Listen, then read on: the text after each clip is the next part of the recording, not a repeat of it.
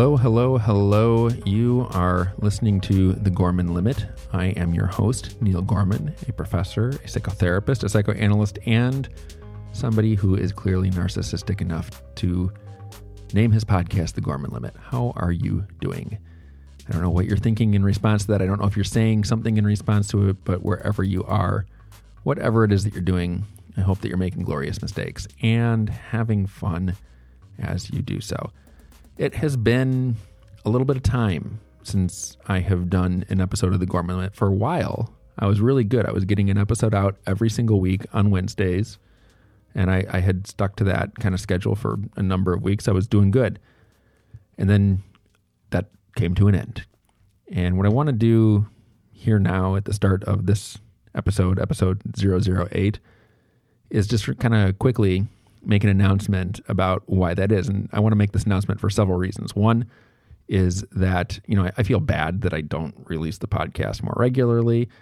Uh, but more importantly than that, I had this really exciting thing happen to me. And the really exciting thing that happened to me, that's why I have not been able to release the podcast. And I want to tell you about that. I want to tell you about this exciting thing that has happened to me. Uh, the exciting thing that has happened is that my partner and I have had our second child. We are now a household of four. There's me, there's my partner, our almost two year old child, and now a newborn. There's four of us. And, you know, having a new baby is a really crazy thing. you know, when you have a baby, your, your life is turned inside out and upside down. Uh, and we did that. We've had, you know, a baby, and at the same time, we have an almost two year old. So having an almost two year old is, is another thing which can be a little bit of pandemonium inducing as well. And our lives, the lives of me and my partner, are really jam packed, busy, and you know, ultra crazy. There's there's just a lot happening all the time. Uh, and you know, you didn't ask for this, but I'm going to tell you anyways. Going to give you just a little slice, a description of just a little bit of the crazy, because this is stuff that happens pretty regularly now. So this happened. I don't remember what day it was. A couple days back, my partner and me were doing things. You know, I'm with our our almost two year old kid, and he has decided that what he wants to do is one of his favorite things, which is uh, pull this kind of um, thing that he stands on. It's like a, a step laddery thing over to our sink in our kitchen. And what he wants me to do is he wants me to put dish soap in the sink and then put some water in the sink and make suds. He loves that. He loves that so much. He, it's a really fun thing. He will be amused with suds in the sink for a super long time, which is great. Uh, we we use that to our advantage on a lot of occasions. So he wants me to do that. So we we get that set up. You know, dish soap in the sink, run the water, make the suds, give him a spatula and some bowls, some measuring cups. He is happy. And my partner says to me, "Hey, well, he's doing that. Would you mind taking the baby?" and I'll go grab a shower. And I'm like, cool, yeah, I got it, no problem. So I grab the baby, I'm holding the baby and my kid's playing. The, the kid, oldest kid, is playing in the sink. My partner goes up to take a shower, and you know, after she's up there a couple minutes, the shower has turned on. A couple of things happen. First thing that happens is that my almost two year old tells me, "Hey, you know, the the level of suds in the sink it's gone down. I'd like some more." And so I'm like, "Okay, cool. I'll I'll try to do that." So I'm trying to like hold the baby and do the make more suds thing and the baby starts to cry because I, I think the baby was gassy or something like that. So now the baby's crying, and the almost two year old wants more suds in the sink. So I, am kind of trying to do both of these things. The almost two year old wants more attention on the suds, and the baby, I, I don't know what the baby wants, but the baby is crying. So the sud situation gets somewhat resolved. And now the two, almost two year old is has forgotten about the suds because the baby is crying so much. And the almost two year old kid, he doesn't like it when the baby cries. And, and it's not that he doesn't like it because he's like annoyed that the baby is crying. That's not what I'm trying to describe here. What what actually happens is he gets distressed when the baby cries. Like he thinks, "Oh my gosh, the baby's crying. The baby must be hurt. Somebody help the baby." That that's kind of what he's communicated to us anyway. So he sees the baby's crying and now he's like, you know, "Dad, the baby's crying. Help the baby." And I'm like, I am holding the baby and I'm trying to help the baby. I'll put the baby up on my shoulder and I will try to burp the baby because I think the problem is that he's got gas and maybe that'll help. So I'm doing that. And the baby is still crying, and the almost two year old is getting more upset. And as I'm trying to burp the baby, the baby decides to like spit up. And there's, you know, when you have a baby and the baby spit up, spits up, there's levels of this. There's the little bit of spit up, the normal bit of spit up, and then there is the like supersized triple XL kind of spit up. I had that kind in this particular instance, lots of spit up going on. So that happens, and now the baby's spitting up and crying, and the almost two year old is seeing this, and now he's he's gone from being distressed to being like just like freaked out. He does not like what he's seeing, so he's he's freaked out. He's gonna he starts to cry a little bit. Baby's crying. This is pandemonium, right? And and this goes on, and you know I have to clean myself up, clean the baby up, keep the almost two year old from losing his mind this is life at this point for me. This is just like a couple of moments in what my life is like now. And uh, I don't know if you can hear this in my voice. I'm I'm saying I'm describing this instance, and while it might sound as though I'm describing something which is, I guess, atrocious or awful, I kind of don't feel that way because even though this is crazy hard and I am tired a lot and I don't have energy it's hard for me to do a lot of the things that I enjoy doing, like making this podcast, like exercising. I haven't exercised in quite a few weeks now. Um, life is actually really good right now. It is glorious. I'm having a great time. I, would will I be happy when it comes to an end? Probably. Yeah, I'll I'll like it when I get to the next phase, um, and my my infant becomes somewhat more self reliant, and my almost two year old continues to grow and becomes even more self reliant and maybe I'll get more more time and energy. I'll start sleeping more regular. I'll I'll enjoy that. But where I'm at right now is actually pretty great. It's um it's weird. I, I find that this is my life and it seems like other people I know have this issue a lot as well. The the things that make our lives difficult or hard or, or crazy, they're the things that we really want a lot. You know, I, I wanted my kids. I, I want my kids. I want to have a life which is full of things like teaching and making podcasts for people to listen to. I want this stuff. And yes, I am bonkers, nuts, crazy, busy, stressed out sometimes, but it's life is really, really good, actually, you know? And I, I guess I just kind of wanted to say that. That's, that's why I haven't made a podcast in quite a few weeks. Now you know.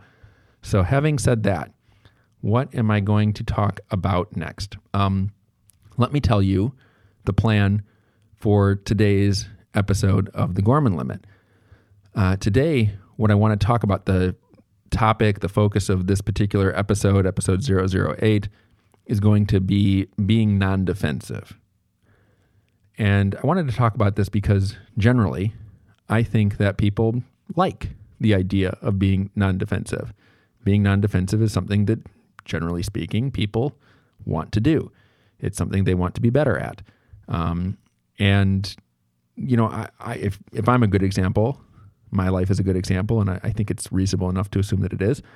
There are times where being non-defensive is easier, and something that one might be kind of even good at, and there are times where it is hard or harder than it is normally. And to to as I talk about non-defensiveness on today's episode, what I'm going to try to do is you know comment on it generally, but in addition to that I want to tell you a story, a true story about a time from earlier in my life and career where I responded non defensively to somebody who was being actually pretty aggressive with me. Uh, there, there's this instance where I was in a situation, somebody got aggressive. And when people get aggressive, a lot of times the sort of go to move is to become defensive. But in this story, I'm going to make myself look, I guess, fairly good and talk about uh, this is a time where I didn't do that, where I didn't get defensive in response to somebody getting aggressive. So if that's something that you're interested in hearing about, I hope that you'll stick around. I'm going to play a little bit of transition music now. And when we come back, I will get started with setting this up, talking more about non defensiveness.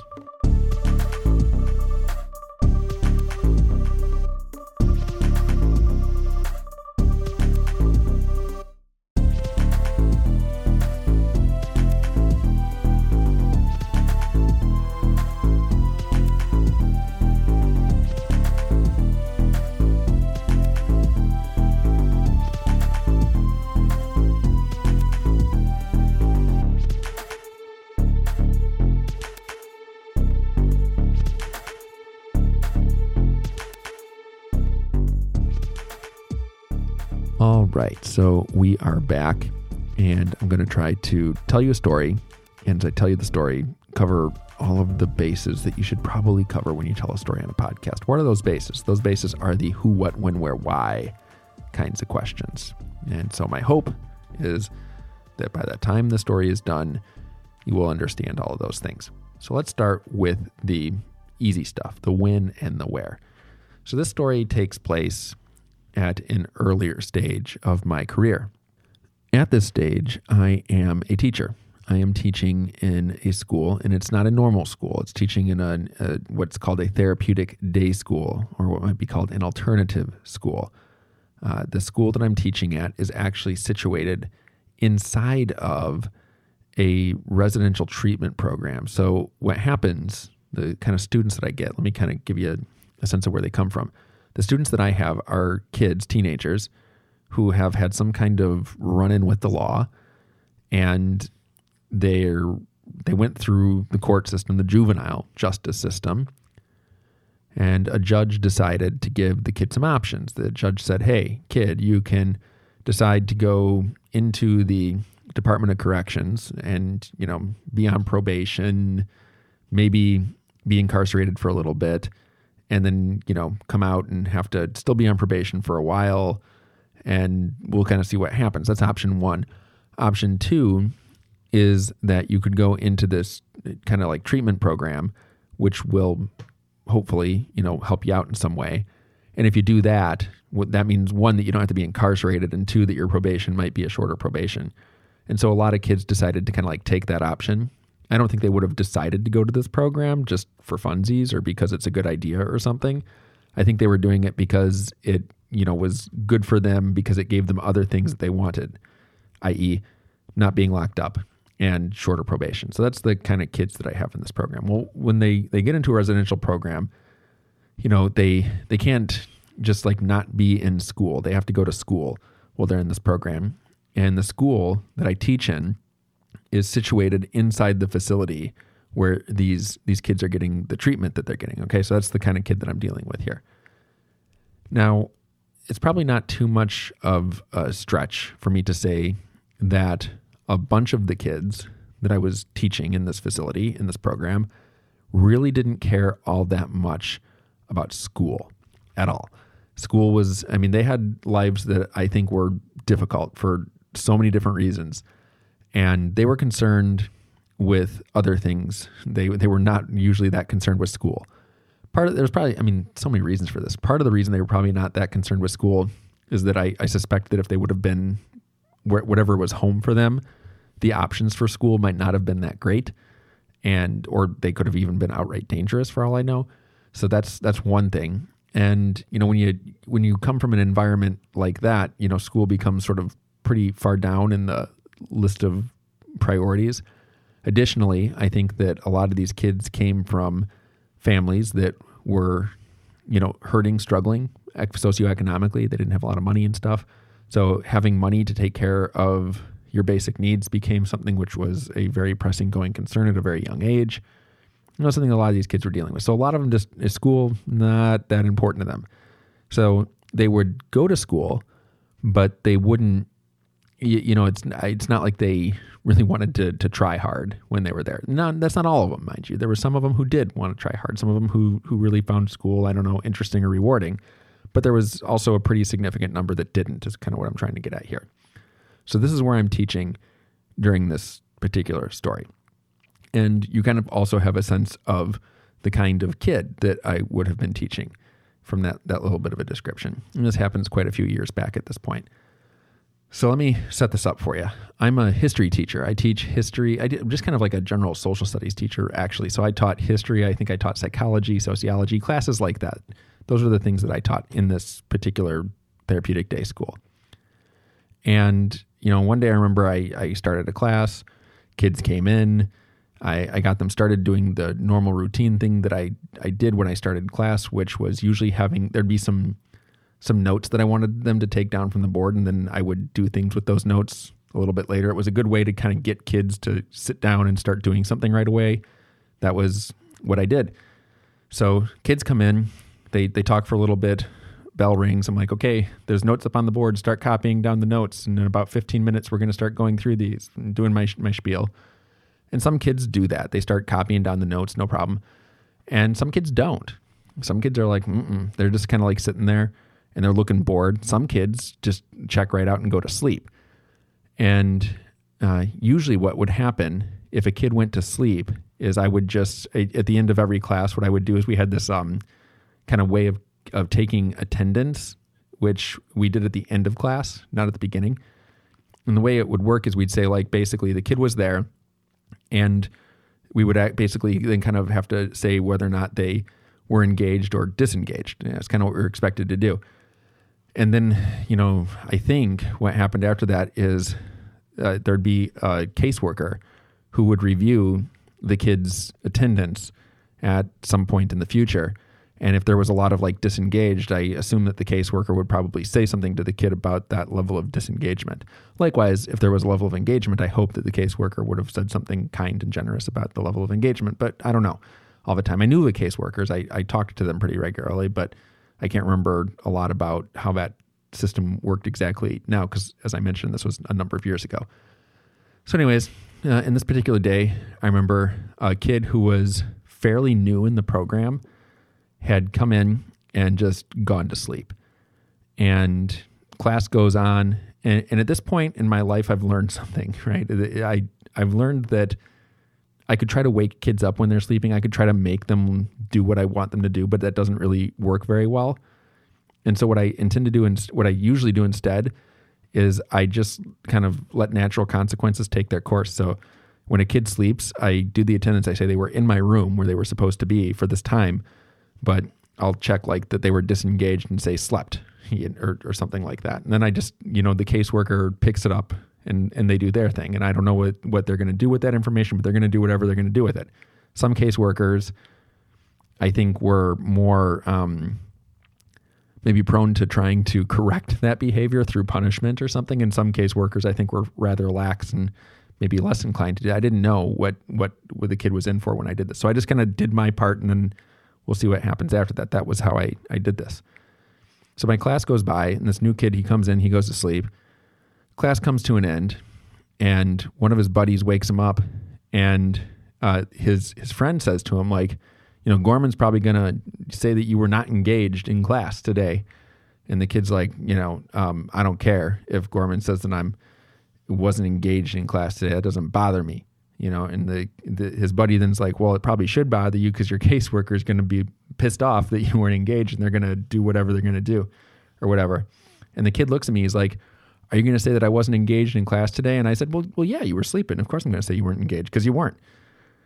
And uh, okay, quick pause here. This is where the the swear curse words are about to come into this podcast. So if those are things that you don't want to hear, you don't want the people around you to hear, you should probably stop listening now because I'm about to start using naughty words and stuff. You got that? You're good.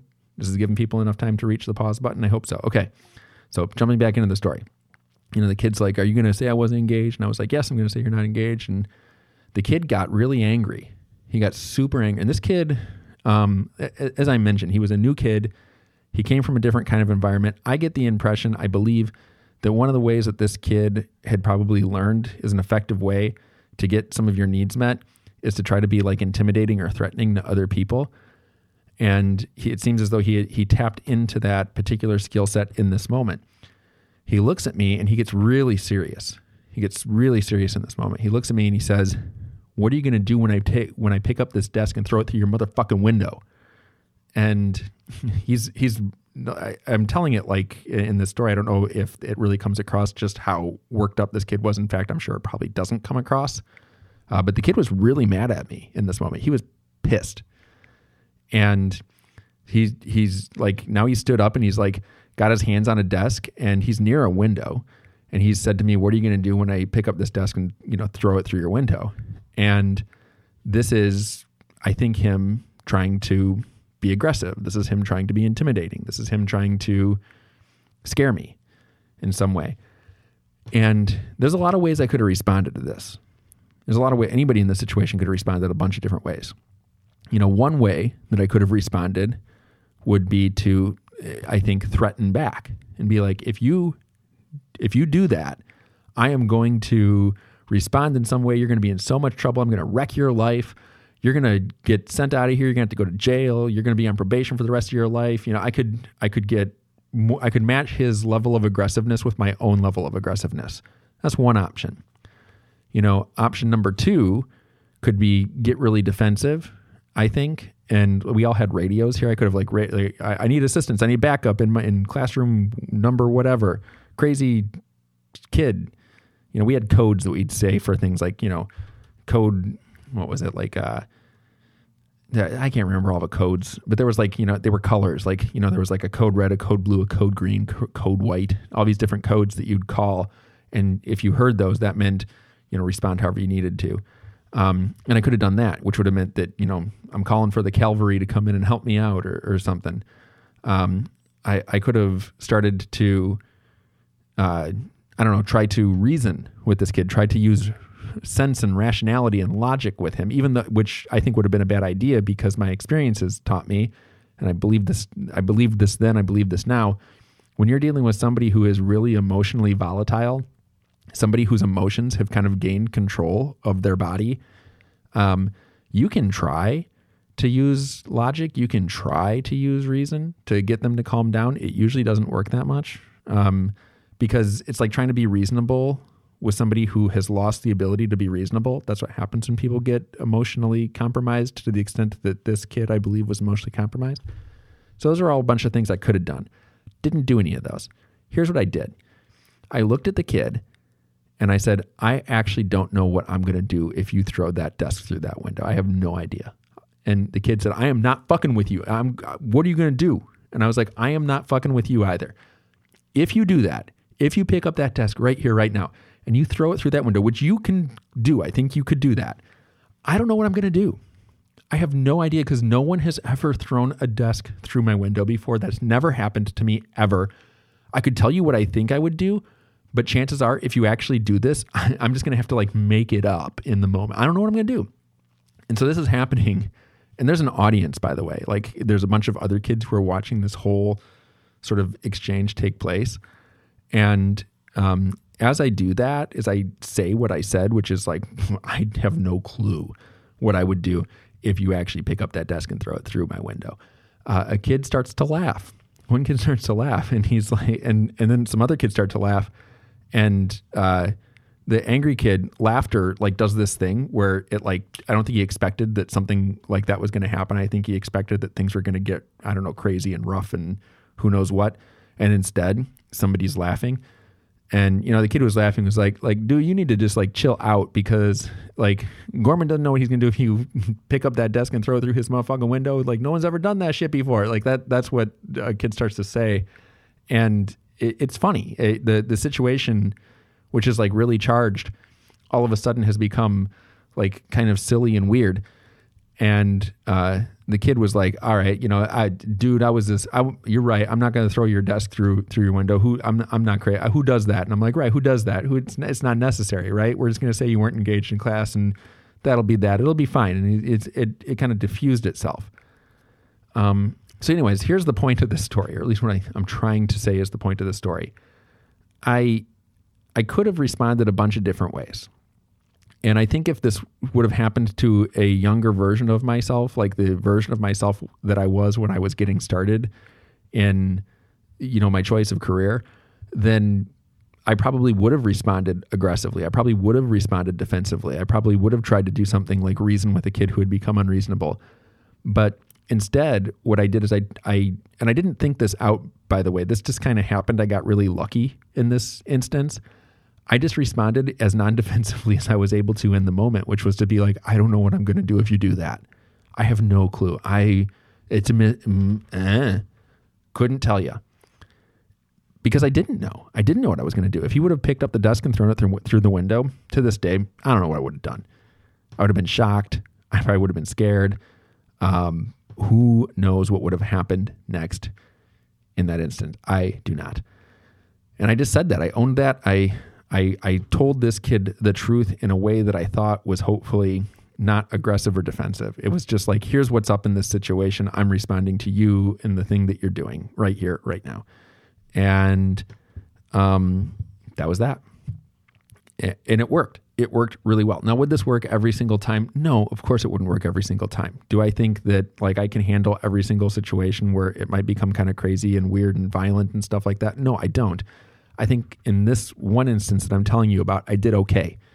I, I did a decent job at responding to a weird situation without getting aggressive and without getting defensive, and actually was uh, non-defensive. Now, now that I've told the story, I don't. Uh, I want to kind of switch gears here. Even though the story is about a weird moment, which is probably never going to happen again in my life, and is probably not going to never happen in your life either. You're probably not going to be in the situation that I just described. I'm probably never going to be in it again. That's okay, because I think what the story illustrates, what I hope it illustrates, is the power of not doing something which we might do, which is is matching somebody being aggressive by matching their level of aggression. It's n- not responding to somebody who is becoming defensive because this kid saying this thing about the, this desk, uh, well, I could describe it as aggressive and I have described it as aggressive. I also think it was defensive. I think what he was doing is he was defending himself from a person who was in a position of power and authority, me. And I think that he was doing that because throughout his life prior to this instance, um, he needed to do that probably pretty often. He probably needed to frequently protect himself from other people who had power and authority. And the way that he did that was by making himself scary. You know, making himself scary and uh, making himself appear really potentially violent and aggressive was for him a defensive act. And I could have responded to that defensively as well. And, and I just think that, that would have been a bad idea and I think that this applies to situations which are far more, or not far more, pardon me, far less volatile than the one that I'm describing. Uh, there are going to be tons and tons and tons and tons of times in your life, my life, and the lives of all the people who we know, I think, where we're going to find ourselves engaging with somebody who has become defensive. And when that happens, I think that we will end up liking our lives a lot more, and the people around us will probably end up liking their lives a lot more if we can get a little bit better at responding to them in a non-defensive way. If we if we can do that, I think things will be better. That's the point of this. All right, so that's uh that's my story. That's my point. What we're gonna do now here again is a little bit of transition music, and when we come back, I'm gonna do a little bit more commentary type stuff on being non-defensive. Stick around.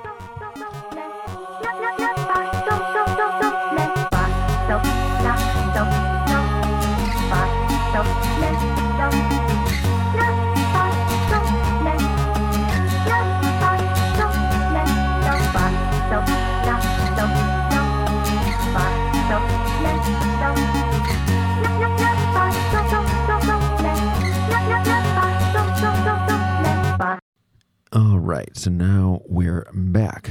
And what I want to do in this section of the podcast is some more, I guess, just kind of general commentary on being non defensive. And I don't think I'm going to be dropping any major big truth bombs on you or anything like that. I'm just going to try to tell you some thoughts that I had about being non defensive.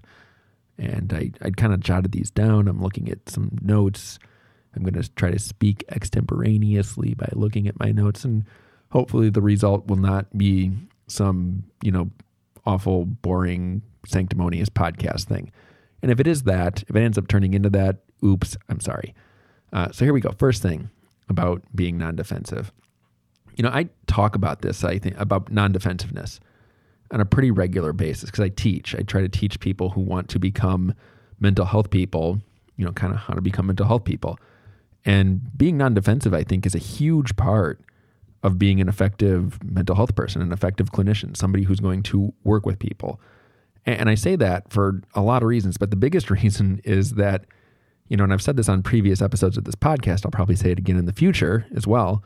Um, I have never, never, never in all of my years in mental health ever had somebody kind of like knock on my door and be like, Hey, you're a mental health dude. Can I come and tell you just how wall to wall awesome my life is and how I have no problems and how everything is just like excellent constantly.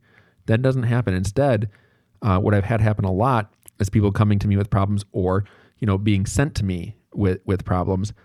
And when, especially the, the latter group, the people who are sent to me, not the ones who, who opt to come in on their own, but the people who are told kind of like it's a good idea that you do this or you need to do this or you have to do this or else like those folks like they're not in a good mood they're gonna be grouchy they're gonna be um unappreciative they're gonna be at times like snarky uh, snide mean-spirited aggressive etc right and so my my thought is if you're going to encounter that kind of stuff on a regular basis, it's a good idea to you know talk about it on a regular basis when you're going through school. Uh, is, is the idea there? But even people who aren't gonna like be mental health professionals, I'm willing to bet anything that all of you doing all of the things that you might be doing also have to deal with people who are defensive on a pretty regular basis, right? We all have to deal with this at different times. So I talk about this a lot. Talk about being non-defensive. Talk about the value in being non defensive. And so far, I have never, ever had somebody be like, yo, that's some bullshit. Being non defensive is stupid and being defensive is awesome. You know, you can take that non defensive stuff and shove it. Like, I've never heard, had anybody say that to me, ever. Instead, usually what happens when I bring up non defensiveness is I encounter people being like, yes, yes, yes, tell me more. Like, let's talk about being non defensive. Or they respond with, Yeah, I totally agree with you. And let me tell you this wonderful story about when I was non defensive, which is kind of what I just did in the previous part of this podcast, yo. Um, so, yeah, that happens a lot, right? Everybody's a big fan of being non defensive. Mm, so far, I don't know anybody who's a huge fan of being an ultra defensive kind of reactionary jerk off, right? That that's not something I encounter a lot. And that's good. I think that's good that people like being non defensive and are open to being non defensive. But I'm worried about something with this. What I'm worried about is that we might kind of be fooling ourselves a little bit. And what I mean by that is when if you're you're like me, right? You're somebody who probably thinks being non-defensive is a, a good skill, something that which should be cultivated and nurtured. And I think if we're not careful, if I'm not careful, if you're not careful, if we are not careful, what we might do is we might kind of fall prey to thinking of ourselves as more open-minded, more ju- non-judgmental, more non more self-aware, um, etc. And, and will believe ourselves capable of achieving some sort of like epic level of non-defensiveness. And if we fall into that trap, what will happen, I think, is that we'll end up finding ourselves becoming defensive a lot more often. I think that the first trick to becoming non defensive is recognizing to the extent that we're able to just how much we enjoy being defensive. Because we all do. I definitely do. When I'm in a situation where somebody is, you know, criticizing me uh, or telling me something that I could have done differently or better or whatever, I get defensive. I don't like it. It's not something that I enjoy very much. And it happens often. Like I, um, later on, I'm going to have to do something which is like a, an annual performance review that I have to do every year as a professor at the university that I'm at. I hate doing these things. I get extremely defensive because I have to like write up this thing, which is my own kind of like uh, appraisal of my performance, and I have to give it to somebody, and then we sit down and they tell me their appraisal of my performance. We we sort of compare the two and, and all that. I go into that situation defensive, and I have to work really hard to turn my own defensiveness down. And the reason I, I think I go into it defensive is that I enjoy defending myself in that context. I I like being like, hey, I'm good at what I do. Don't tell me I'm not. Uh, there's other times where this comes up for me. Just this happened fairly recently. My partner had noticed that uh, when our almost two year old kid had woken up from a nap, uh, that he was crabby, and I um, was watching him be crabby, and so like he he was making a, really big deal about the fact that he had to wait to get a cup of milk because we had to get the milk out of the fridge and pour it in his his cup. And this he was acting like this was a really Dickensian sort of ordeal. And I was responding to him by being like, "Oh, that's right. Let's be really upset that we have to wait for our milk," you know. And um, my partner saw that, and then later on, she had said something to me about it. She was like, "Hey, the way that you were talking to our kid was kind of not cool. Like I didn't like it." And I was like, and, and, I felt myself, the defensiveness just come up, and I wanted to be like, oh, come on, you do stuff like that too, which, you know, in fairness, she does, but um, because all parents do. All parents sometimes like say kind of uh, not the best thing to their kid. and I and I felt my I felt that coming up. Like I wanted to, to, She told me I had done something that was kind of not so good, and my response was to start that that defensiveness got heated up and it started to to boil, and I wanted to then point out all the things that I thought she might have done that weren't so good. Uh, and I the reason is again that there's a there's a satisfaction built into being defensive. It's natural, I think, to be defensive and so let's try to put these two ideas together. Idea number one, we like the idea.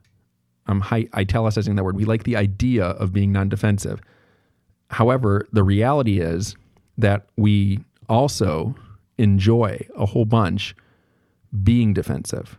Uh, you know, there when when we defend ourselves against accusations that we think are unjust or undeserved or you know whatever we're into that. Like there's there's a feeling that goes with that, and it it feels I think kind of good, invigorating, exhilarating, etc. And so, what what I'm trying to say here is let's not get too caught up in the story, in the idea, in the fantasy of ourselves as super non-defensive people.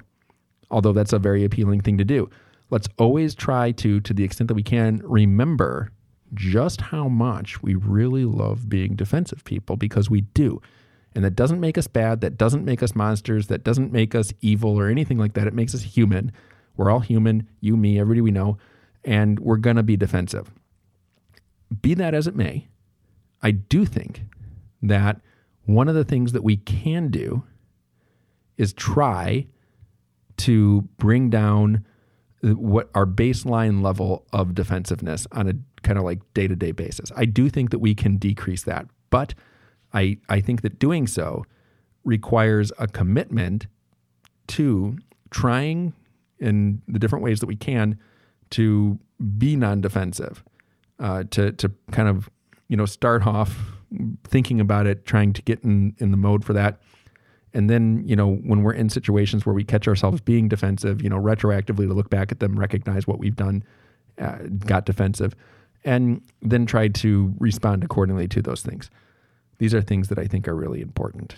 So that is it for now. I feel like I have told you a whole bunch of things, a whole bunch of stuff.